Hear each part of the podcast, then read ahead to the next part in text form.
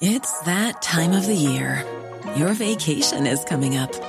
You can already hear the beach waves, feel the warm breeze, relax, and think about work. You really, really want it all to work out while you're away. Monday.com gives you and the team that peace of mind. When all work is on one platform and everyone's in sync, things just flow wherever you are. Tap the banner to go to Monday.com.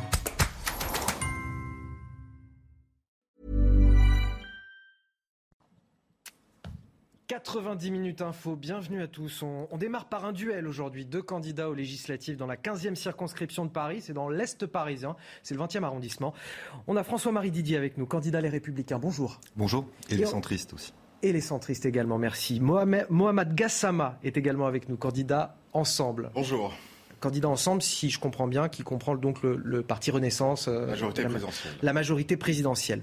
Avant de commencer notre débat tout de suite, le rappel de l'actualité, c'est avec Mathieu Rio. Le groupe privé d'EHPAD Orpea visé par des perquisitions ce matin. Elles se sont déroulées au siège dans les Hauts-de-Seine, mais aussi dans une vingtaine de directions régionales. Une opération dans le cadre de l'enquête sur des soupçons de maltraitance institutionnelle et d'infractions financières. Environ 200 gendarmes étaient mobilisés. Le procès de Michel Platini et l'ex-président de la FIFA, Seb Blatter, a débuté ce matin en Suisse. À l'ouverture, le triple ballon d'or français s'est dit positif et impatient de voir s'ouvrir les auditions des témoins. Il devrait s'exprimer demain face au tribunal. Le parquet accuse les deux anciens dirigeants d'avoir obtenu illégalement au détriment de la FIFA un paiement de 1,8 million d'euros en faveur de Michel Platini. Boris Johnson combatif cet après-midi devant le Parlement britannique. Fragilisé par les scandales comme le Partygate, le Premier ministre avait survécu hier à un vote de défiance des députés de son parti conservateur. Aujourd'hui, Boris Johnson a tenté de rallier ses troupes en défendant le bilan de son gouvernement face au leader de l'opposition travailliste. Nous avons le taux de chômage le plus faible depuis 1974, a-t-il notamment lancé. Jusqu'à 16h, notre duel entre deux candidats de la 15e circonscription de Paris. C'est donc François-Marie Didier, candidat Les Républicains, et Mohamed Gassama, candidat Ensemble à ces élections législatives. Messieurs, qu'est-ce qui vous fait croire aujourd'hui que vous avez vos chances dans une circonscription qui est solidement ancrée à gauche? Ouais, écoutez, moi je crois que je suis euh, le candidat du, renouveau. Moi je suis élu depuis euh, deux ans comme conseiller de Paris euh, dans le 20e arrondissement. Euh, je n'ai cessé de défendre euh, les habitants de- depuis deux ans sur des enjeux évidemment très locaux. Euh, été le seul élu à, m'opposer au projet de salle de shoot de septembre qui avait mobilisé euh, les habitants. Euh, bon, voilà, je, je combats évidemment euh, les projets démentiels d'Anne Hidalgo euh, dans l'arrondissement. Donc je crois que ce sera un des enjeux aussi. Quand on élit un député, on élit un représentant du territoire et je crois que je l'ai bien représenté depuis deux ans. Et puis je suis le candidat du renouveau. Mohamed Gassama est, est présent ici. Il a été adjoint au maire pendant 12 ans, élu sur les listes d'Anne Hidalgo en 2014.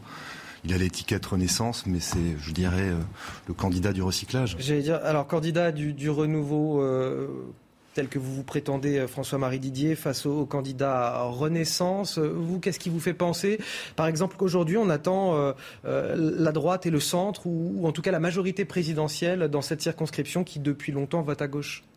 C'est une circonscription qui est euh, effectivement euh, où il y a eu euh, des, euh, des élus euh, socialistes, des élus de gauche. Euh, mais ce que je veux dire, c'est que j'ai une expérience, comme l'a dit tout à l'heure mon compétiteur, une expérience importante de, du 20e. Je connais le 20e parfaitement et notamment cette circonscription. Et donc j'en connais les problématiques, j'en connais les moindres recoins, je, je connais bien les habitants. Je, Quand vous dites que vous connaissez la circonscription en tant qu'élu, c'est ça? J'ai été élu euh, effectivement pendant 12 ans, là je ne le suis plus, mais euh, en tant que responsable local de la République en marche dans le 20e, euh, On peut j'ai pas dire que sillonné- les problèmes du j'ai- 20e je- se sont quand même affaiblis pendant 12 ans. J'ai hein, donc. sillonné euh, donc les, euh, On les est rues aussi du 20e. responsable. J'ai parlé avec euh, les habitantes et les habitants de, de cette circonscription. Donc euh, ils me parlent bien sûr du pouvoir d'achat, ils me parlent de transition écologique, euh, ils me parlent de l'avenir des enfants et c'est ce à quoi euh, je réponds tous les jours quand euh, on m'interpelle sur dans les marchés ou euh, dans les différentes déambulations que je peux faire dans le 20e. Justement, euh, vous allez sur euh, les marchés, vous aussi, François-Marie Didier. Qu'est-ce que vous disent euh, euh, les électeurs Moi, de crois leurs qu'ils attentes, de ce qu'ils bah, attendent aujourd'hui face à... Aujourd'hui, leurs attentes, effectivement, il y a la question du pouvoir d'achat, il y a la question euh, de la sécurité, il y a la question du logement. Euh, le 20e arrondissement, c'est 36% de logements sociaux, avec des difficultés euh, de, tous les jours, évidemment, pour les habitants de, ces immeubles. moi, je crois qu'il y, a, qu'il y a beaucoup à faire. on a un gouvernement qui, quand même, ne s'est pas emparé de ces sujets pendant 5 ans. Moi, c'est ce que j'essaie aujourd'hui de défendre. Sur le pouvoir d'achat, on a eu des mesures à coup de chèques. voilà, moi, je crois qu'on ne peut pas se résoudre à donner un chèque de 100 euros. Je ne dis pas qu'il fallait pas le faire euh, euh, en, fin décembre dernier. Comment? Vous êtes d'accord avec? Est-ce qu'il fallait non, non, ce que je veux dire, c'est qu'en fait, on ne peut pas se résoudre à ce que 38 millions de Français reçoivent un chèque de 100 euros. Ça, c'est pas une politique pour le pouvoir d'achat. Je ne dis pas que c'est pas bien ou bien je dis que c'est pas une politique. Aujourd'hui, il faut quand même avoir euh, des gens qui incarnent quelque chose. Quand c'est ce que je reproche sur le terrain. Vous serez censé voter quelque chose d'ici l'été là-dessus. Effectivement, quand, euh, nous, serons, euh, serons, à l'Assemblée nationale, il y aura donc la loi pouvoir d'achat qui sera donc proposée par la majorité présidentielle. Oui, mais pourquoi avoir attendu les Gilets jaunes? C'était déjà une question nous du pouvoir d'achat. Nous allons faire en sorte C'était déjà une question du pouvoir d'achat. Rien n'a été fait. tous les deux aux, aux aspirations de nos, de nos concitoyens et surtout à l'urgence. Je pense que c'est ce que nous demandent les concitoyennes et concitoyens de la 15e circonscription. Et donc ça sera tout de suite la revalorisation des retraites à hauteur de 4%. Donc ça, c'est un engagement fort. Il y aura euh, le chèque alimentation pour que justement on puisse répondre à cette euh, problématique de la bonne alimentation, euh, que les, les, habitants de cette circonscription puissent se nourrir dignement et décemment. Et donc on aura ce chèque alimentaire et on va aussi faire en sorte qu'il y ait la prime Macron qui soit doublée jusqu'à 6 000 euros pour les salariés des entreprises euh, en France. Alors, on reviendra dans le détail sur euh, les problématiques euh, du, 20e arrondissement de la capitale, que ce soit en matière de logement, de, sécurité. je voudrais juste vous parler de ce combat des gauches qui se tient en ce moment dans cette 15e circonscription de la capitale, c'est-à-dire entre Daniel Simonet de la France Insoumise, qui a été investi par la NUP, et la candidate socialiste dissidente, Lamia El Arage. C'est pas plutôt là que se joue l'élection dans le 20e Est-ce que vous ne craignez pas, vous tous les deux, de faire de la figuration dans ce combat? Non, il y a, une envie de vouloir polariser autour de ces deux candidatures, mais honnêtement, il y a, plusieurs candidatures, dont François-Marie Didier, que je respecte, que je respecte, les autres aussi candidats qui se proposent à cette élection, mais euh, il y a des compétiteurs qui ont une offre politique à laquelle les habitants vont euh, faire un choix, et euh, je pense qu'il ne faut pas, voilà, enfermer le, débat public sur ces deux personnes-là. Et quand je suis sur les marchés, quand je suis sur euh, des déambulations, quand je suis dans des réunions de café citoyen, honnêtement, on ne parle pas de ça. Daniel euh, Simonet dit les gens sont très en colère de la victoire de Macron et très en colère de la composition du nouveau gouvernement qui va poursuivre et accentuer la maltraitance sociale et l'inaction climatique. Je dis une chose, je dis une chose, c'est que si, euh, admettons, euh, Jean-Luc Mélenchon arrivait à, être, en tout cas cette offre politique-là arrivait à, à, gagner cette élection législative, ça serait une casse sociale sans précédent et un chômage de sans précédent. Donc voilà, euh, moi je suis clair là-dessus. Nous avons euh, fait beaucoup de choses pendant les cinq dernières années. Il faut qu'on continue, bien sûr, à œuvrer sur la transition écologique. Moi, je pense que on ne perçoit pas assez ce qu'est euh, cette révolution d'avoir la première ministre en charge de la transition écologique. On va, on va y revenir, plus, longuement. Moi, sur, François-Marie Didier, sur, la guerre des gauches, moi, exactement. la question ne se pose pas entre la gauche et la droite. Il s'agit de savoir quelle gauche on choisit. Ce ne sont pas mes mots, évidemment. Ce sont les mots de Lamia euh, El Arrage. Mais Lamia El Arrage, si elle avait eu l'étiquette NUP, elle l'aurait prise. Donc il faut arrêter de mentir aussi aux habitants. Voilà. Donc cette guerre des gauches, moi je, vais vous dire, je l'ai créée puisque j'étais candidat aux élections législatives partielles l'année dernière. J'ai fait un recours devant le constitutionnel qui a annulé l'élection de l'année dernière. Et donc ça a effectivement semé euh, le trouble euh, au sein de la gauche et c'est une des raisons qu'en tout cas la NUP euh, a estimé en disant euh, Madame Lamia Larage n'est pas sortante, donc on donne, on donne euh, l'investiture à Madame Simonet. Mais c'est un faux débat. Madame Larage, je pense qu'elle aurait pris l'étiquette NUP si on lui avait donné. Ce projet NUP, de toute façon, n'a aucun sens, que ce soit sur l'Europe. Ils ne peuvent s'entendre sur rien. C'est simplement aller chercher des places. Moi, c'est ce que je combats. Mon engagement politique, c'est pas une rente. Moi, c'est m'occuper des gens. C'est ce que je fais depuis deux ans, et c'est ce que je veux démontrer quand je serai député et élu le 19 juin. Le 20e arrondissement, c'est une euh, circonscription, c'est un arrondissement qui est, multiculturel, avec de la diversité. Est-ce qu'il y a des enjeux, euh, par exemple, de respect de la laïcité, comme on peut en croiser ailleurs? Bien sûr, bien sûr qu'il faut, euh, en tant que responsable politique, euh, faire respecter la laïcité. C'est le ferment euh, de notre République. S'il n'y a pas cette laïcité, on, on, on, vit chacun de son côté. Et donc, euh, il faut être très en pointe là-dessus. Il faut vraiment en parler à tous les tous les habitantes et habitants de cette circonscription et au-delà, je veux dire, de la France et, et de Paris. et j'en serai un garant. François-Marie. Écoutez, évidemment, comme partout en France, on a, on a évidemment des problèmes avec la laïcité. On a ici euh, une mairie de Paris qui subventionne des associations euh, qui ont pas forcément. Euh, c'est le cas dans le 20e arrondissement bah, Bien sûr, il y a la FASTI, enfin ça, Mohamed me contredira pas, euh, évidemment. Et c'est des associations qui parlent de violences policières, de racisme d'État, voilà, qui ont des problèmes avec les valeurs de la République. Donc évidemment qu'il y a ces problèmes-là. Maintenant, on a aussi des gens qui combattent tout ça et qui sont. Il y a, il y a plus de 3000 associations euh, dans le 20e et je peux vous dire que la plupart sont quand même euh, des associations qui font un travail de terrain euh, immense et justement, voilà. Il faudra les encourager. Et exactement. le 20e arrondissement, c'est aussi de l'insécurité, du trafic de drogue. Le soir, dans certains quartiers, ben, on n'est pas forcément en sécurité quand on rentre chez soi. Qu'est-ce que vous voudriez, chacun d'entre vous, porter comme mesure pour améliorer la sécurité dans cet arrondissement Il faut continuer sur la question de la police de sécurité du quotidien. Euh, et c'est un entretien que j'ai eu avec le commissaire euh, euh, récemment. Et effectivement, il faut continuer à travailler là-dessus, à, mailler le, territoire pour que aucun coin de l'arrondissement, aucun coin de la circonscription ne soit livré au deal de drogue, parce que c'est un vrai fléau. je pense qu'il va falloir travailler très clairement sur la sensibilisation aux addictions.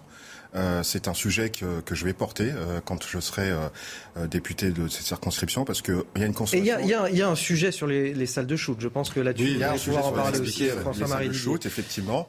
Je m'étais opposé pareillement à, à, au fait que le maire du 20e puisse l'installer à la rue Pelleport. Oui, mais bon, votre gouvernement a pris un arrêté en février autorisant de nouvelles structures qui seront des sur la question du crack, sur la question du crack, parce que c'est là, c'est ça qui était. Et rien n'a été fait port de la Villette. Il faut, il faut, il faut, je pense, vraiment poser la question du sevrage et euh, de, euh, par exemple, moi j'ai un peu étudié la, question euh, sur les, les comment dire, les maisons thérapeutiques hein, éloignées des zones de consommation et du producteur, et de faire en sorte que les consommateurs de crack puissent être soignés et non les accompagner aux soins. Alors on va reprendre dans l'ordre. François-Marie Didier sur l'insécurité des Sur l'insécurité, de toute façon, elle est partout, elle est partout à Paris, elle est, partout en France. Nous, on s'est battu avec Rachida Dati pour qu'il y ait une police municipale armée, parce qu'aujourd'hui la police municipale de d'Anne Hidalgo, c'est une police municipale euh, Canada Dry. Euh, évidemment qu'il faut davantage de, de, forces de police, mais il faut pour ça des budgets euh, qui leur soient alloués, qui puissent aussi avoir un matériel adéquat. Hein. quand on voit dans le 20e, on a quand même eu des tirs de mortier, c'est-à-dire des gamins qui se tirent dessus avec avec ces, gros pétards qui peuvent qui peuvent évidemment blesser les forces de l'ordre si elles doivent intervenir. donc forcément, il faut davantage de moyens, davantage d'uniformes dans la rue, quels qu'ils soient d'ailleurs, que ce soit des policiers, mais que ce soit aussi euh, euh, des, des, personnes qui s'occupent de la propreté de la ville. Il faut avoir des gens dans la rue, il faut avoir des fonctionnaires dans la rue. Je crois qu'aujourd'hui, euh, c'est quand même ce qu'on entend beaucoup sur les marchés en nous disant on voit jamais personne. Voilà, on a un peu privatisé la sécurité ces dernières années. je pense qu'il faut revenir. Le, quand Valérie Pécresse, présente, enfin candidate à la présidence de la République, avait supprimé 10 000 policiers quand elle était ministre du budget avec le gouvernement d'Emmanuel Macron, le successif, les deux successifs, oui, mais là, on, a fait un rattrapage de 10 000 Là, il faut parler de ce qui se passe aujourd'hui. Et donc, vous êtes au pouvoir depuis 5 ans, donc il fallait, gens, il fallait, les gens il fallait, qui font il fallait des leçons de sécurité, de je pense que... Donc non, voilà. ça c'est un faux débat, on va pas nous parler de Nicolas débat, Sarkozy. On a rattrapé euh, ce que vous avez supprimé non, euh, arrêtez. des années. Il y a eu Hollande avant, vous avez... Non, arrêtez. Revenons, revenons aux, salles de shoot, aux salles de consommation à moindre risque, comme on, on, doit les appeler. Vous y êtes fermement opposé, François-Marie Alors moi, je me suis opposé, j'étais aux côtés des habitants en septembre 2020, euh, quand la mairie de Paris souhaitait implanter une salle de shoot, une SMR, donc salle à, euh, moindre consommation, à moindre consommation, pardon, euh, dans une ancienne école de la rue Pelleport. Donc il y a une forte mobilisation des habitants qui a. Nous qui y étions, comme tout le monde, comme vous. Laissez-moi terminer, s'il vous plaît, parce que je, je, vais quand même rappeler aussi la vérité. Donc ce projet a été abandonné face à la mobilisation des habitants, et donc euh, et donc évidemment je les je les félicite parce que sans eux on aurait eu ce projet. Euh, le problème c'est qu'en février, école en plus, qui était dans, une, ancienne école, et proche de plusieurs c'est un quartier très familial.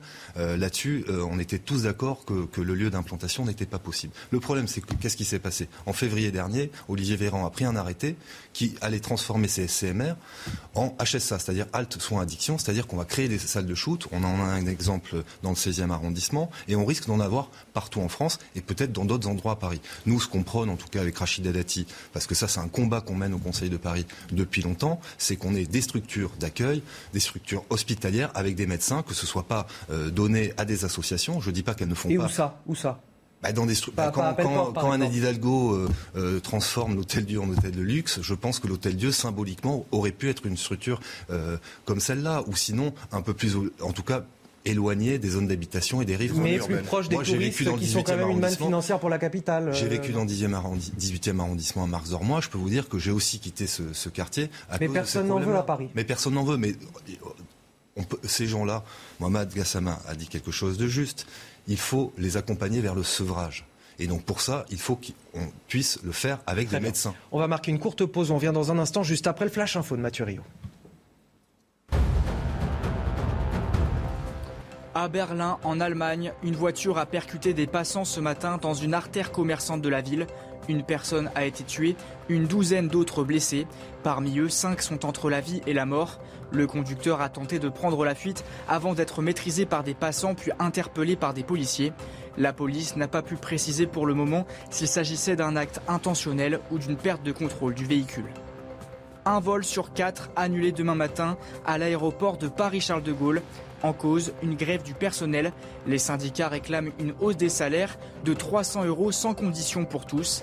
La Direction générale de l'aviation civile a demandé aux compagnies de réduire leur nombre de vols entre 7h et 14h.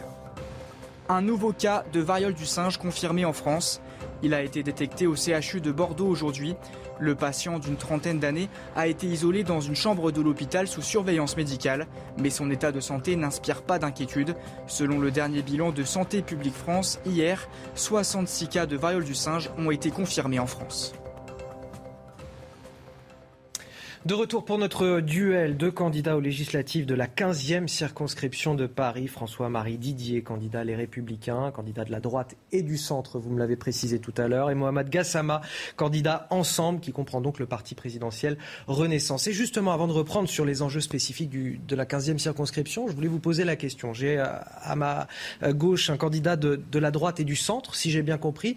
Et, vous, Mohamed Gassama, vous êtes un, candidat de gauche. Vous êtes un candidat. Comment vous vous définiriez vous-même vous êtes issu des rangs de la gauche. J'étais euh, effectivement euh, au PS à l'époque, et je, l'ai quitté.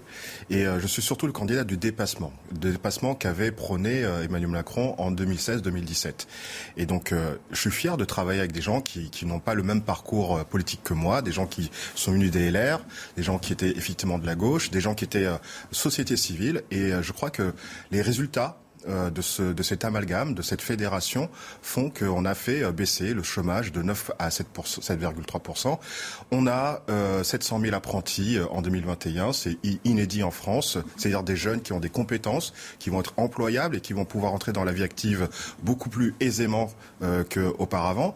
Donc voilà, c'est des résultats comme ça que, que, ces gens qui sont venus de parcours différents ont pu obtenir. On, on va parler de Paris, quartier populaire aussi. Mmh. Les questions de pouvoir d'achat sont, sont essentielles. Paris, le quartier populaire c'est bien sûr la 15e circonscription et donc le 20e arrondissement euh, de la, capitale. Euh, ces questions de pouvoir d'achat, elles sont essentielles. Comment vous allez y répondre, vous? Je vous l'ai dit tout à l'heure, on a, on a tout de suite, euh, dès qu'on sera élu, l'Assemblée va statuer et examiner une loi pouvoir d'achat. Donc qui va tout de suite faire en sorte qu'on augmente les petites retraites de 4%, le point d'indice des fonctionnaires qui va être aussi augmenté, ce chèque alimentaire... Ça, ça on attend depuis un moment c'est ce que on, bah, pose la question, je réponds. Euh, et donc ce chèque alimentaire pour les, les, familles les plus précaires et euh, justement aussi euh, le fait, euh, ce que disait Bruno Le Maire ce matin, le fait de ne pas d'indexer les impôts sur l'inflation. Et pour faire face à cette spécificité parisienne, c'est-à-dire les prix des loyers qui flambent. Hum.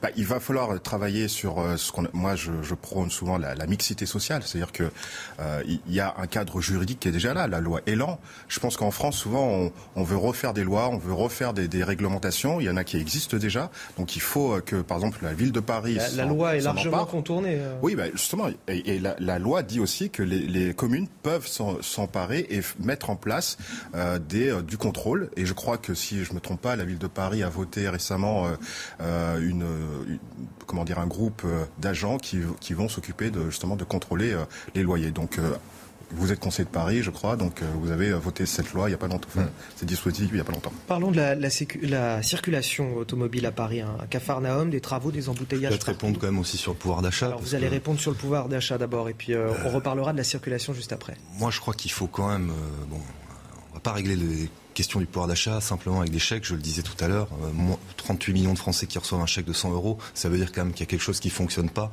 et que la France n'est plus le pays euh, qu'il a été. Euh, moi, je crois qu'il faut s'attaquer aux causes. Les causes, c'est la politique énergétique, c'est évidemment la politique du logement et je vous répondrai euh, là-dessus après. C'est réindustrialiser ce pays. sinon, on ne va pas y arriver. Sinon, avec cette mondialisation, on, ne pourra pas s'en sortir. Et évidemment, aussi une question de débureaucratisation. on voit bien les problèmes euh, à, à l'hôpital où finalement on a des médecins qui passent leur journée à devoir rédiger des rapports plutôt que, que de faire leur métier. Donc effectivement, il faut une augmentation des petites, des petites retraites. C'est pas possible que quelqu'un qui a cotisé toute sa vie euh, euh, ne puisse pas s'en sortir avec 800 euros. On va revenir sur les histoires de 100 euros. Non, non, mais je pense qu'il faut euh, oui. aller même plus loin. Il faut augmenter les salaires de, de moins de 2800 euros net par mois de 10%. On, on peut y arriver. C'est sûr que ce sera un poids sur les entreprises, mais on peut y arriver et ça relancera les choses. Enfin, il y a euh, la baisse, baisse de la taxe sur l'électricité, sur notamment la TVA. Euh, c'est aussi euh, faire en sorte qu'il n'y ait pas de charge sur les heures supplémentaires et peut-être convertir aussi Allez, les RTT. Oui, mais on peut Une dernière loin, question et, rapidement. Et convertir la, les RTT en salaire. Sur la, sur la circulation automobile à Paris, tous les deux répondez rapidement puisqu'il nous reste quasiment deux minutes. Euh, un cafarnaum, des travaux, des embouteillages partout, des nuisances sonores, de la pollution. Euh, Est-ce qu'on doit poursuivre la même politique qui vise à littéralement éradiquer la voiture. Bah, je pense que Paris, moi, ce qu'il faut... Ou alors, est-ce qu'on doit inverser la vapeur Non, ce qu'il faut, c'est que ce ne soit plus la mairie de Paris qui s'occupe de la voirie, et que ce doit être le préfet de police. C'était le cas avant, parce qu'on voit bien quand même que tout est fait contre les Parisiens, contre les personnes euh, qui possèdent une voiture et qui n'ont pas le choix euh, pour aller travailler. Moi, euh, malheureusement, parfois, je dois prendre ma voiture. Je préférais tout faire à pied, tout faire à vélo, évidemment, mais le monde, c'est, ça, c'est un monde idéal, et c'est un monde qui n'existe pas. Donc moi, euh, ce que je demande aussi, c'est qu'on change le statut de Paris, qu'on puisse élire son maire directement au suffrage universel direct et que certaines euh, finalement compétences de la ville que Madame Hidalgo a récupérées, bah, elles soient transférées, en tout cas le temps qu'elle soit encore maire de Paris, euh, à la préfecture de police. Il reste quelques secondes, Mohamed Gassama. Oui, il faut, il faut en fait.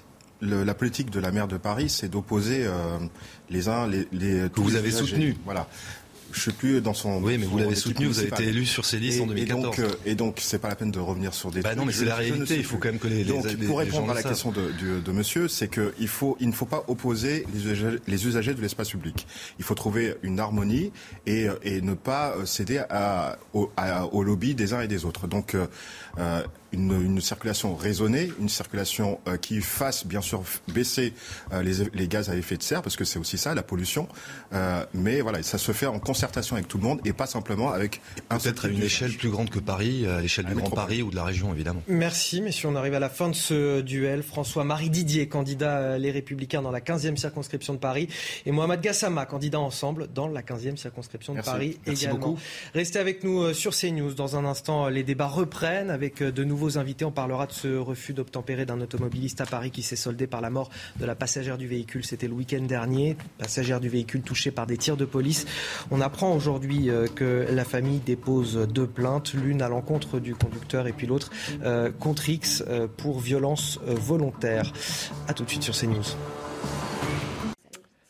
De retour dans 90 minutes info avant de poursuivre nos débats avec une nouvelle tablée. Tout de suite, votre journal. À la une, un homme violemment agressé par trois individus qui squattaient son appartement. Ça s'est passé ce lundi à Vienne, en Isère. La victime a eu la mauvaise surprise de découvrir son logement occupé par des squatteurs. Il a appelé la police et c'est là que la situation a dégénéré. Les trois agresseurs, tous en situation irrégulière, ont été interpellés, placés en garde à vue et puis condamnés, on vient de l'apprendre, à six mois de prison avec mandat de dépôt, donc de la prison ferme.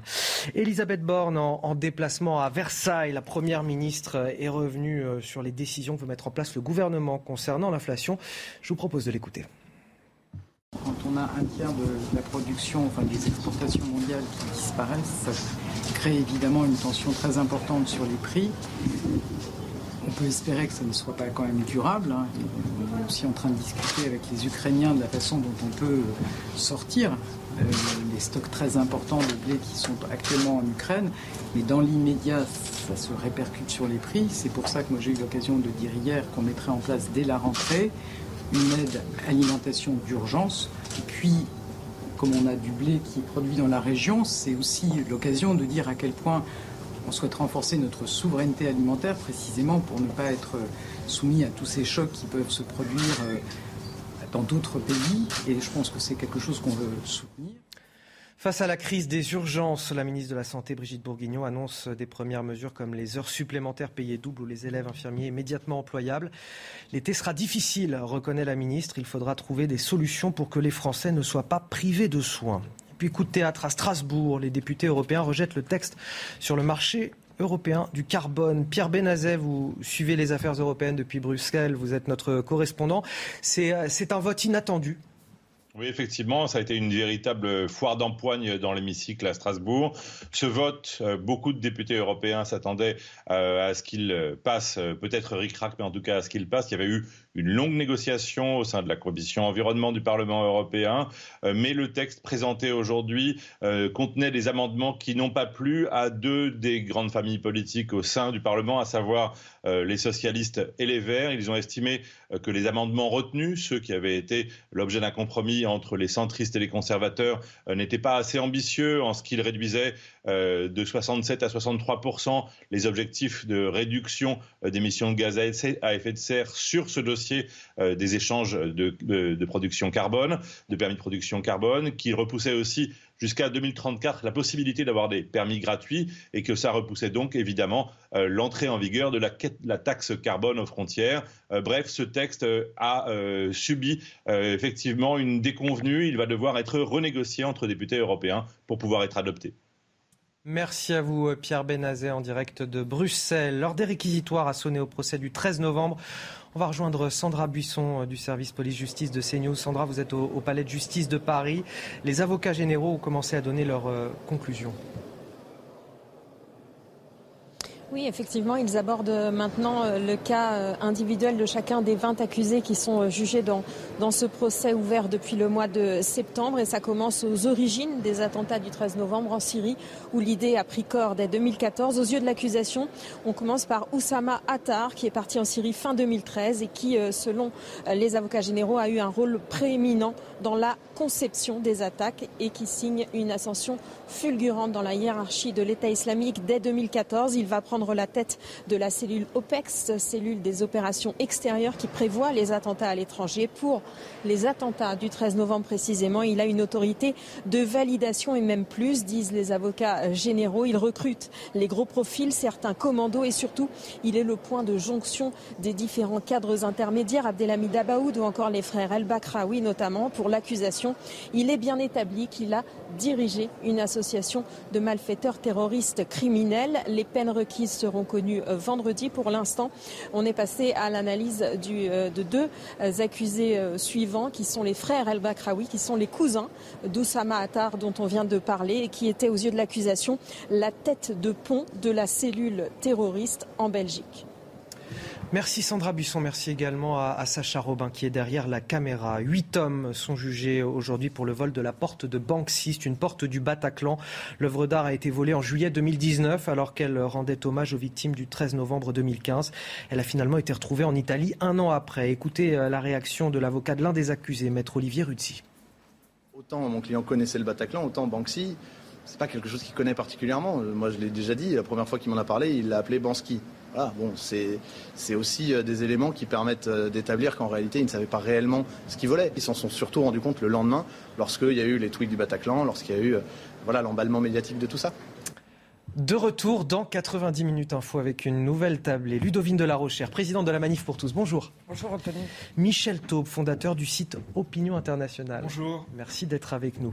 J'ai également Loïc Lecouplier, secrétaire administratif euh, général Alliance Police Nationale. Bonjour. Bonjour et merci d'être sur ce plateau. Et Mario Bazac, journaliste euh, au service police-justice de CNews. Merci d'être sur ce plateau. Euh, on va commencer évidemment avec les suites de ce drame, ce refus d'obtempérer d'un automobiliste à Paris qui s'est soldé par la mort de la passagère du véhicule touchée par les tirs de la police. On fait le point justement avec vous, Mario Bazac.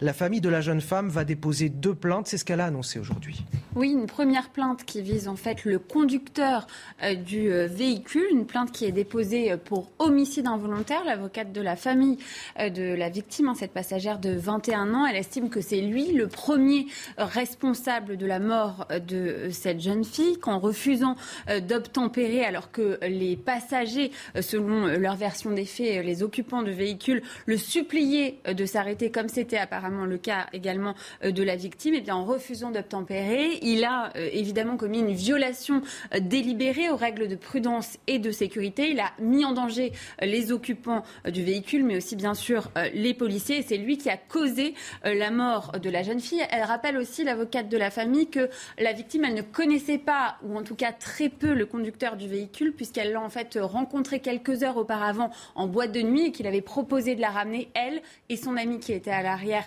euh, chez elle. Et puis en parallèle, une deuxième plainte donc euh, qui va être déposée cette fois contre X. Alors cette plainte contre X, elle vise en fait euh, les policiers. Une plainte déposée pour violence volontaire ayant entraîné la mort sans intention de la donner et homicide involontaire. Sylvie Noakovic, l'avocate de la famille de la victime, elle estime en fait que plusieurs témoins et notamment les deux autres occupants du véhicule disent qu'il n'y avait pas de danger de mort immédiat pour les policiers au moment où ils ont tiré. Et elle juge euh, donc euh, que, selon leur dire, ils n'auraient pas fait un, usage euh, strictement nécessaire et proportionné au moment où ils ont tiré. Tout ça, on le rappelle, c'est l'enquête qui devra le dire. Et à ce stade, ces trois policiers, après 48 heures passées en garde à vue, ils sont ressortis libres sans qu'aucune charge n'ait été retenue contre eux, même si une information judiciaire a été ouverte donc que cette enquête elle se hmm. poursuit.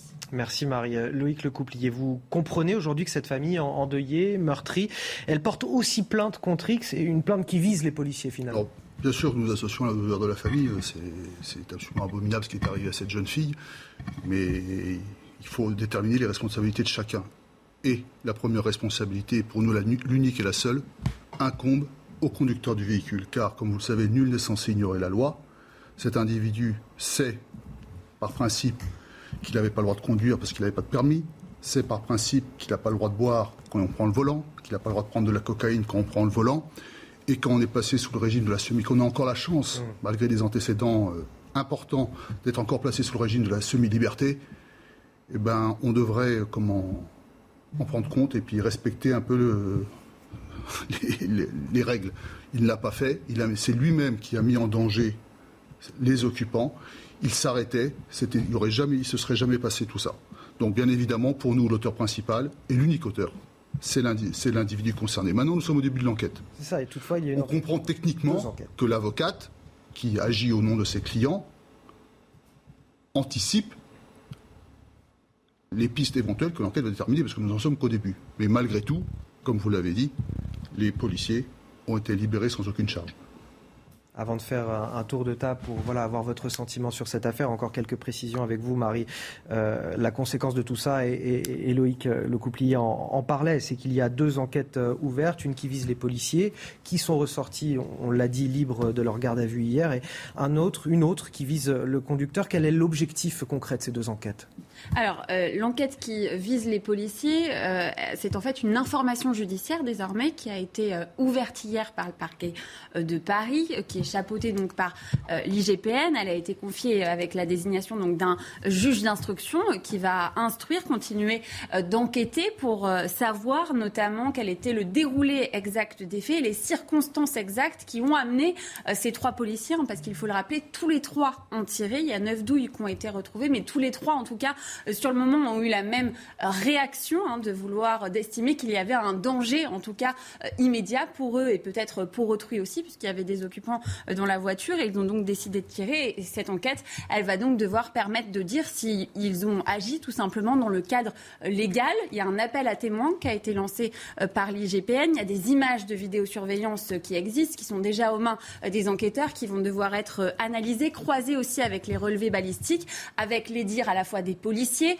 des occupants de la voiture et puis d'éventuels témoins. Donc ça, c'est l'objectif de l'enquête qui concerne donc qui vise en tout cas les, les trois policiers. Hein. une enquête qui a été ouverte pour violence volontaire ayant entraîné la mort sans intention de la donner par personne dépositaire de l'autorité publique notamment. Et puis la deuxième enquête, elle, elle a été ouverte notamment pour tentative d'homicide sur personne dépositaire de l'autorité publique. Elle vise cette fois le conducteur du véhicule qui a commis ce refus d'obtempérer, qui était effectivement sous l'emprise d'alcool, de stupéfiants, qui n'avait pas le permis de conduire, qui avait 80 mentions au TAGE, au traitement des antécédents judiciaires, qui bénéficiait d'un aménagement de peine, qu'il exécutait en semi-liberté. Et cet homme de 38 ans, il a été grièvement blessé au thorax et il est actuellement en garde à vue. Et donc, il va livrer sa version des faits, ses explications. Peut-être préciser que les, les deux occupants du véhicule, de l'arrière du véhicule, se sont exprimés, hein, notamment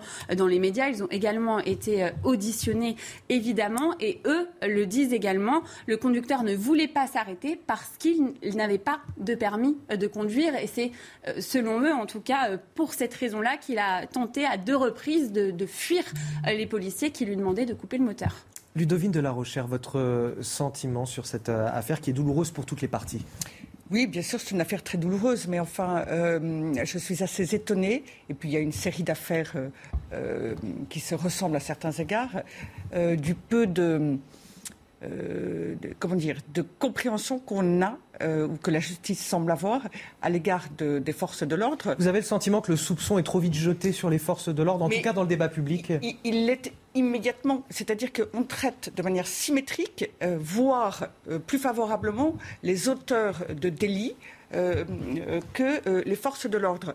Malgré tout, cet homme a eu 82 condamnations. Ça, on dit quand même très long sur le, niveau de délinquance, sur une capacité euh, de violence qui est quand même stupéfiante. Et euh, la, la, justice. Euh, alors, les parents de la victime, c'est un peu différent, mais la justice semble à chaque fois traiter le, les auteurs, les coupables euh, et euh, les forces de l'ordre de la même manière. On note qu'à l'inverse de ce qui s'était passé sur le Pont Neuf, les trois policiers n'ont pas été mis en examen. En tout cas, pas encore, puisque oui, ça avez, reste possible. Vous avez raison. Là, il y a une peut-être qu'il y a une différence. prudence enfin, aussi. On a commencé euh, par les mettre. Enfin, on a commencé par les. Euh, par les interroger pendant 48 heures, ce qui est extrêmement. Eux-mêmes euh, sont dans une situation psychologique sans doute très difficile après de tels événements. Euh, alors, bien sûr, il faut veiller à ce qu'il n'y ait pas de dérapage. C'est une la palissade. Mais de là à traiter de manière euh, à peu près systématique les uns comme les autres, enfin, c'est absolument inouï. Alors, Et je comprends que parfois, les forces de l'ordre soient découragées écœurés euh, d'une telle situation. Et, et pourquoi est-ce qu'il y a davantage d'affaires de ce type? C'est parce que la délinquance augmente et donc les tentatives d'homicide euh, à l'égard des forces de l'ordre augmentent. Et donc malheureusement, il y a davantage peut-être euh, de policiers qui sont obligés de se défendre et ils sont en état de, a priori, en état de légitime défense. On, on revienne vraiment sur la, la, procédure qui, qui vise ces policiers. Avant de vous donner la parole, Michel Taube, juste un instant, le, Loïc Lecouplier, est-ce que euh, vous êtes choqué justement par ces 48 heures de garde à vue, par exemple, ou est-ce que c'est c'est finalement quelque chose de tout à fait normal. Est-ce qu'il faudrait changer les choses pour les policiers? Certains syndicats le réclament, par exemple. Oui, nous, on aimerait que, comme on, que nos collègues dans de telles situations bénéficient d'un régime particulier. Parce quel, que, quel, type de régime dans ce cas-là? Alors que, On va dire, voilà, bon, un policier, euh, sincèrement, il ne va pas s'échapper, il ne va pas prendre la fuite, il ne va pas s'évader. Il a des garanties de représentation. Ce sont des cet équipage. Euh, ce sont des policiers, ils ne sont ni, euh, ce ne sont pas des enseignants, ce ne sont pas des garagistes. C'est-à-dire que nous, ça fait partie de notre métier, ça. C'est-à-dire que, comme je le redis souvent, autour de cette table, aucun de, de vous, je l'espère, aura un jour à utiliser une arme pour se défendre.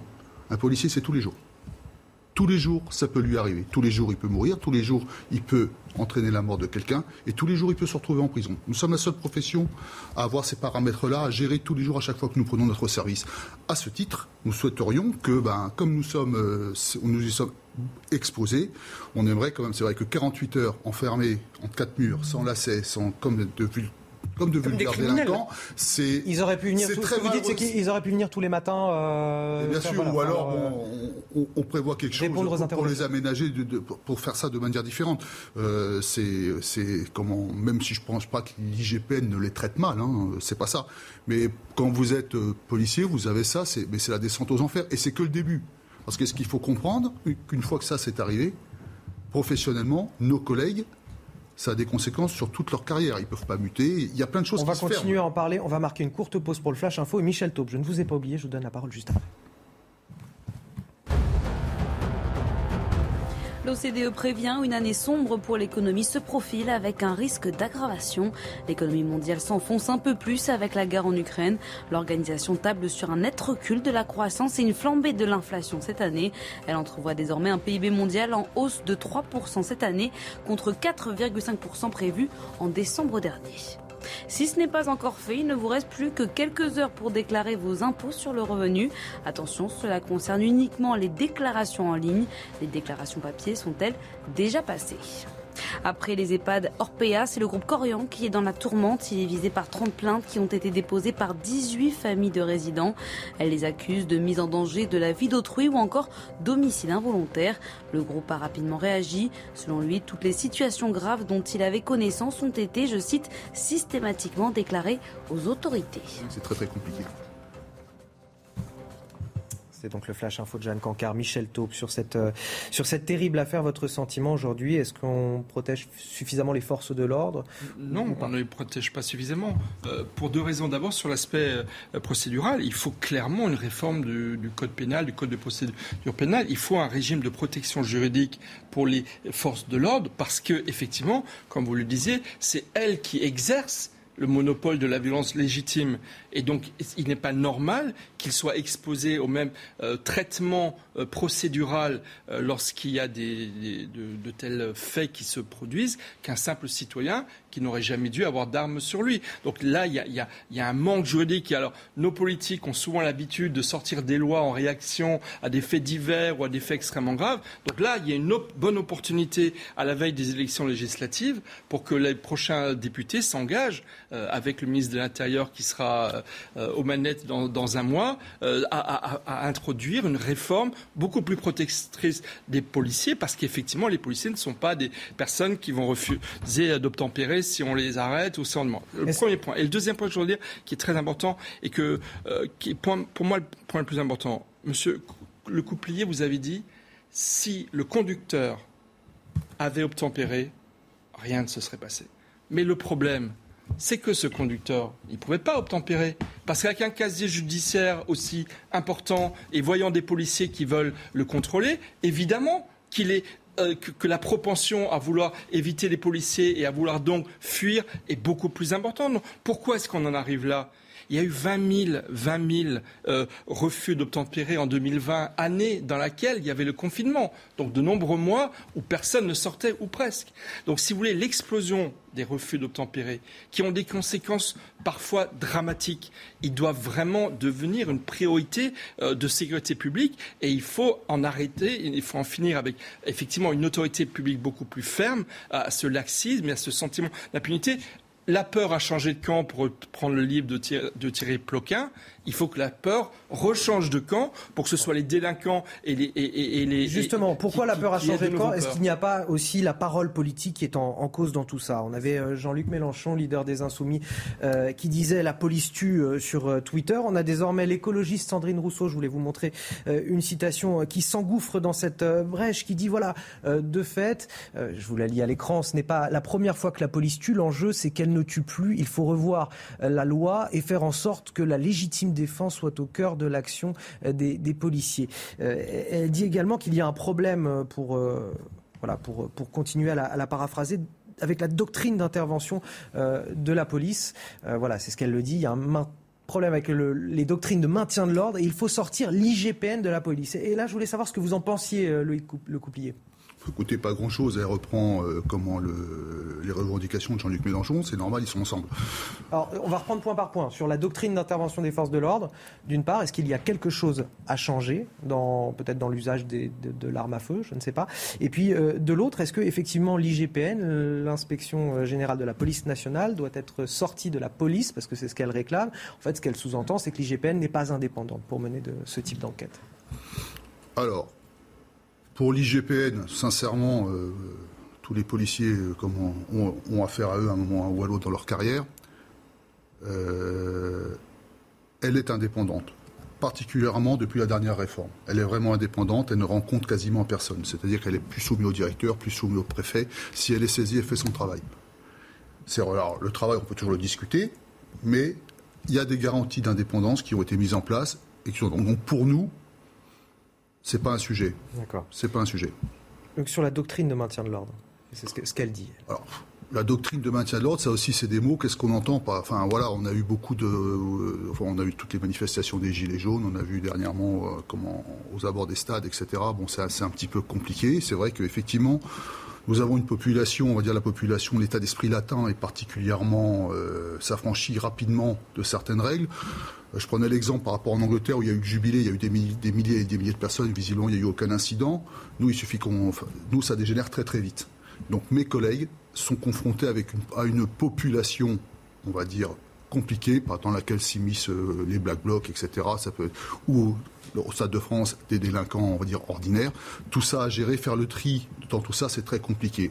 On nous retire comment, l'armement, les flashballs. Là, on, ne veut plus de gaz lacrymogène. Au bout d'un moment, euh, si on continue comme ça, je ne sais pas comment on va faire. Je pense que l'Arc de Triomphe, le Fouquet et tout ça, ça va brûler beaucoup plus souvent ces attaques, Ces attaques qui viennent, euh, qui viennent de la gauche, donc de Sandrine Rousseau et de Jean-Luc euh, Mélenchon, c'est quoi? C'est pour des raisons électoralistes? C'est pour l'échéance qu'on a ce week-end, le premier ouais, Très clairement, depuis quelques, j'allais dire même depuis quelques années, Jean-Luc Mélenchon est allé sur une ligne qui est très démago à l'égard de certaines populations, démagogique, et qui vise à les flatter, à aller dans leur sens. et malheureusement, euh, en actionnant et en poussant la haine du flic, comme on dit, euh, qui est euh, infiniment problématique et grave, qui, mais qui évidemment conforte un sentiment d'impunité, un sentiment de légitimité chez les délinquants divers et variés. D'ailleurs, dans le programme de Jean-Luc Mélenchon pour la présidentielle et sans doute pour les législatives, il y a par exemple la volonté en effet de supprimer certaines armes de maintien de l'ordre. Il y a la volonté de supprimer la BAC. Et oui, évidemment, la BAC, la brigade anticriminalité, dérange les délinquants. Euh, il n'est plus dans la réalité, et ce, pour des raisons électoralistes, euh, et. Cela étant dit, il vise une population euh, euh, dont il pense aussi qu'elle a la haine du flic, mais il oublie que dans ses électeurs, il y a aussi une partie de la population qui souhaite une certaine sécurité euh, et qui souhaite que euh, les forces de l'ordre puissent agir, intervenir, se défendre et défendre la population. C'est peut-être une grande erreur. Merci à vous, Loïc Lecouplier, d'avoir accepté notre invitation. Je le rappelle, vous êtes secrétaire administratif général d'Alliance Police Nationale. Merci à vous, Marie Bobazac, du service police-justice de CNews. Ludovine de la Rochère, Michel Taube, vous restez avec nous sur ce plateau. On poursuit nos débats dans un instant, juste après la pause. De retour dans 90 minutes info, euh, troisième partie. Je suis toujours avec Ludovine de la Rochère, présidente de la Manif pour tous, et Michel Taube, fondateur du site Opinion International. Avant de poursuivre nos débats tout de suite, le rappel de l'actualité, c'est avec Jeanne Cancard. La hausse des prix de l'essence se poursuit. Le samplon 95 coûte en moyenne 2,14 euros le litre et le gazole 2,3 euros le litre, soit une augmentation de 5% en une semaine. La pollution de l'air dans les métros doit être mieux mesurée. C'est l'appel lancé aujourd'hui par l'Agence nationale de sécurité sanitaire. Dans les souterrains du métro en France, le taux de particules fines dans l'air est en moyenne trois fois plus élevé qu'à l'extérieur. La France rejoint un programme exceptionnel de la NASA, celui de l'exploration de la Lune. Paris a signé hier les accords Artemis qui envisagent notamment de créer des zones de sécurité pour protéger les ressources extraterrestres. Ce programme américain vise aussi à renvoyer des astronautes sur la Lune autour de 2025 pour y établir à terme une présence humaine durable. Allez, de retour sur le plateau de 90 minutes info pour euh, parler de cette euh, terrible affaire. Un homme qui a été euh, violemment agressé par trois individus qui squattaient son appartement. Ça s'est passé lundi à, Vienne, dans l'Isère. La victime a eu la mauvaise surprise de découvrir son logement occupé par des squatteurs. L'homme a décidé d'appeler la police et c'est là que la situation a, dégénéré. Les trois agresseurs, tous en, situation irrégulière, ont été interpellés, placés en garde à vue et puis on, l'a appris tout à l'heure, ils ont été condamnés à, à six mois de, de prison ferme. Mais je voulais revenir avec vous sur cette situation. Trois squatteurs en situation irrégulière euh, qui euh, dégradent un appartement, euh, font usage de drogue à l'intérieur de celui-ci, frappent le propriétaire quand il les surprend. Deux d'entre eux sont potentiellement expulsables parce qu'ils sont majeurs. un autre, plus jeune, mineur de 16 ans, probablement pas. Votre réaction, Ludovine de la Rochère? Écoutez, ma réaction, elle est qu'on est toujours dans la tolérance vis-à-vis des, des migrants illégaux. Euh, il n'y a, toujours pas ou quasiment pas d'expulsion du territoire. Et là, euh, ils ont été condamnés tous les trois à six mois de prison ferme. Ce que j'espère, je suppose que ça fait partie de la condamnation, c'est qu'ils euh, sont également tous les trois expulsés, et j'allais dire, et même mineurs ou pas mineurs, puisqu'il y en a un, et que ces expulsions seront effectives et effectuées.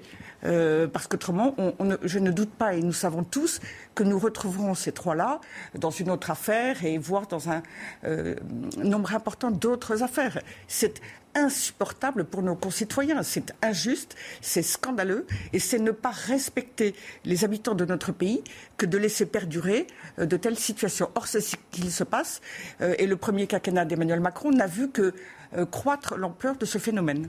Michel Taube. Ah, il y a deux aspects. Il y a l'aspect euh, sans papier. J'ai envie de dire, lorsqu'ils auront fait leurs quelques semaines ou mois de prison, parce qu'ils vont peut-être pas faire les, six mois, qu'est-ce qu'ils vont faire? Ils vont aller occuper un autre squat parce qu'il faut bien qu'ils euh, soient logés quelque part et, la machine s'emballe et, on n'arrive pas à en sortir. Et puis après, il y a le côté des, squats. Et ce que je trouve intéressant, c'est que j'ai remarqué que Emmanuel Vargon, qui a été ministre du logement lors du prochain, euh, du premier quinquennat, avait créé, a créé un observatoire des squats un observatoire des squats, pour faire remonter combien il y a de squats en France. Et j'étais assez étonné par les chiffres parce que de janvier à mai 2021, il a été remonté à cet observatoire national environ 250 squats qui auraient été occupés, euh, qui seraient remontés au préfet, puis au niveau national. Moi, je me demande s'il n'y en a pas beaucoup plus. Euh, et je même question. Qu'est-ce qu'on va faire politiquement pour protéger davantage les propriétaires euh, ou les locataires? Parce que des fois, ce sont des locataires qui sont expulsés et remplacés par, euh, par, des squatteurs. Et là, c'est pareil. Il faut qu'il y ait une plus grande vigilance, euh, j'ai envie de dire, juridique et pénale pour, pour protéger les locataires. Et, Julien Bayou, Julien Bayou, qui est le dirigeant des, des Verts dans l'alliance avec la NUBS, je rappelle juste qu'il a commencé sa carrière militante en créant avec quelques autres Jeudi Noir, qui était une association qui occupait des squats, alors plutôt des squats d'entreprise, mais pareil. Donc quelles sont les propositions de ce genre de candidat Je serais très curieux de le savoir. On va peut-être euh, voir avec euh, Maître euh, Doucan, Maître Avenir Doucan. Bonjour, vous êtes en liaison avec nous. Merci d'avoir accepté notre invitation. Vous êtes avocat spécialisé en immobilier. C'est pour ça qu'on on vous sollicite aujourd'hui. Et justement sur ces questions de, de squat, comment on, on doit réagir Parce que c'est aussi ce que, ce que se demandent nos, téléspectateurs qui nous regardent aujourd'hui, si jamais, si toutefois un jour ils sont confrontés, parce que c'est quand même un phénomène assez important, à, ce genre d'événement, comment doivent-ils réagir? Alors, euh, vous l'avez dit, et, c'est vrai que ce dossier, il pose, il pose plusieurs questions. Euh, je pense qu'on est sur un dossier qui est, véritablement symptomatique de ce qu'est euh, qu'est le squat. Le squat, c'est véritablement un, phénomène de société. Et, et, et j'entendais J'entendais les intervenants euh, qui, qui, qui s'exprimaient à ce sujet, et c'est vrai qu'aujourd'hui, euh, le squat, ça touche à toutes les sphères de locaux. Ça veut dire que on peut avoir un, squat sur un local Airbnb, sur un local commercial. On a eu le cas récemment au cabinet avec un, une boucherie qui a été squattée.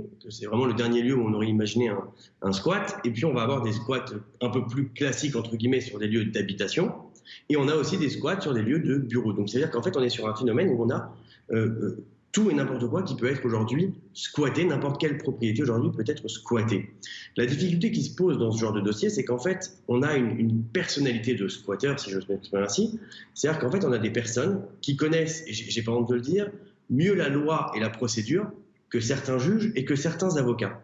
Ce qui veut dire qu'on est, euh, euh, et vous l'avez rappelé dans ce dossier, on est face à trois personnes, trois individus qui sont sans papier, et qui c'est exactement le, schéma du squat. Ça veut dire, en gros, le process que vont utiliser les squatteurs pour rentrer chez les gens, donc que ce soit comme, comme le, rappelaient l'un des intervenants, hein, euh, que ce soit chez un propriétaire ou chez un locataire. Et en fait, ils vont tout simplement euh, euh, squatter l'appartement parce qu'ils savent que en face, les seuls moyens entre guillemets juridiques qui vont être possibles pour le propriétaire ou pour le locataire qui, se voit squatter son appartement, ben ça va être finalement de lancer une procédure qui est extrêmement complexe, et qui sont des procédures à rallonge. On l'a rappelé, c'est des délais, euh, on va avoir un an, deux ans pour pouvoir expulser euh, euh, les squatteurs, et c'est extrêmement complexe. Et puis, il y a une autre difficulté qui se pose, c'est les sanctions. Ils savent pertinemment qu'il n'y a pas de sanctions, c'est-à-dire que, et on l'a vu encore une fois dans ce dossier, c'est pour ça que je vous disais que je pense que c'est véritablement un, dossier qui est symptomatique, dans la mesure où en fait, dans ce dossier-là, on est face à trois individus qui avaient déjà squatté un autre appartement ou une autre maison, il me semble, auparavant. En tout cas, c'est ce que j'ai lu euh, euh, dans la presse. Et euh, ça, montre bien qu'on a un vrai, un vrai problème. Alors, alors, pour répondre à votre question concrètement et pour, savoir un peu comment les propriétaires peuvent se, prémunir de ces situations de squat, nous, ce qu'on conseille en général à nos, clients, alors c'est un moyen qui est un peu particulier, vous, en conviendrez, mais Concrètement, bon, la première chose, c'est qu'une fois que les squatteurs ont été expulsés, c'est de changer les serrures. Et puis, il y a un truc qui est tout bête, c'est d'acheter une, une, petite caméra, euh, une petite caméra qu'on va brancher qui est reliée au Wi-Fi et euh, qui va enregistrer en temps réel et qui va pouvoir vous envoyer, par exemple, une notification dès qu'il y a du mouvement, dès qu'il y a quelque chose. Alors, c'est un peu particulier, c'est un peu trivial comme procédé, mais ça permet en tout cas d'éviter, je pense, euh, d'avoir une mauvaise surprise à son retour de vacances ou de congé. Merci euh, pour euh, vos conseils, maître Avenir Doucan. Un dernier mot, Ludovine de la Rochère, avant de rendre l'antenne. Malheureusement, effectivement, ces squats sont très organisés et planifiés. Il y a des tutos sur Internet pour savoir comment squatter et des associations qui favorisent en informant sur leurs droits les squatteurs candidats. et donc tout cela doit être effectivement expurgé, balayé également. Merci euh, Ludovine de la Rochère, merci à vous également euh, Michel Taube et merci à vous Maître Avenir Doucan, euh, avocat spécialisé en droit immobilier, de nous avoir apporté votre éclairage sur ce plateau. Merci d'avoir suivi 90 minutes info. Vous restez avec nous sur CNews. Dans quelques minutes, le rappel de l'actualité sera avec Jeanne Cancard et c'est suivi de Punchline avec Laurence Ferrari. Si vous devez prendre l'avion depuis l'aéroport de Paris-Charles de Gaulle, prudence, un vol sur quatre est annulé demain matin entre 7h et 14h en raison d'une grève des personnels qui demandent une hausse des salaires de 300 euros. Les prévisions élevées de trafic estival font craindre des saturations sur certains vols. C'est le premier cas détecté à Bordeaux. Un homme d'une trentaine d'années a contracté la variole du singe et est actuellement hospitalisé au CHU de la ville. Il reste pour l'instant dans une chambre isolée dans l'établissement sous surveillance médicale. Face au risque de famine, Moscou se dit prêt à sécuriser les exportations de céréales ukrainiennes sans pour autant annoncer de mécanismes concrets pour assurer Kiev. Le ministre russe des Affaires étrangères, Sergei Lavrov, a été reçu par son homologue turc pour discuter de l'instauration de corridors sécurisés en mer Noire. Depuis le début du conflit, les pays méditerranéens alertent sur le risque de famine mortelle pour des millions de personnes dans le monde.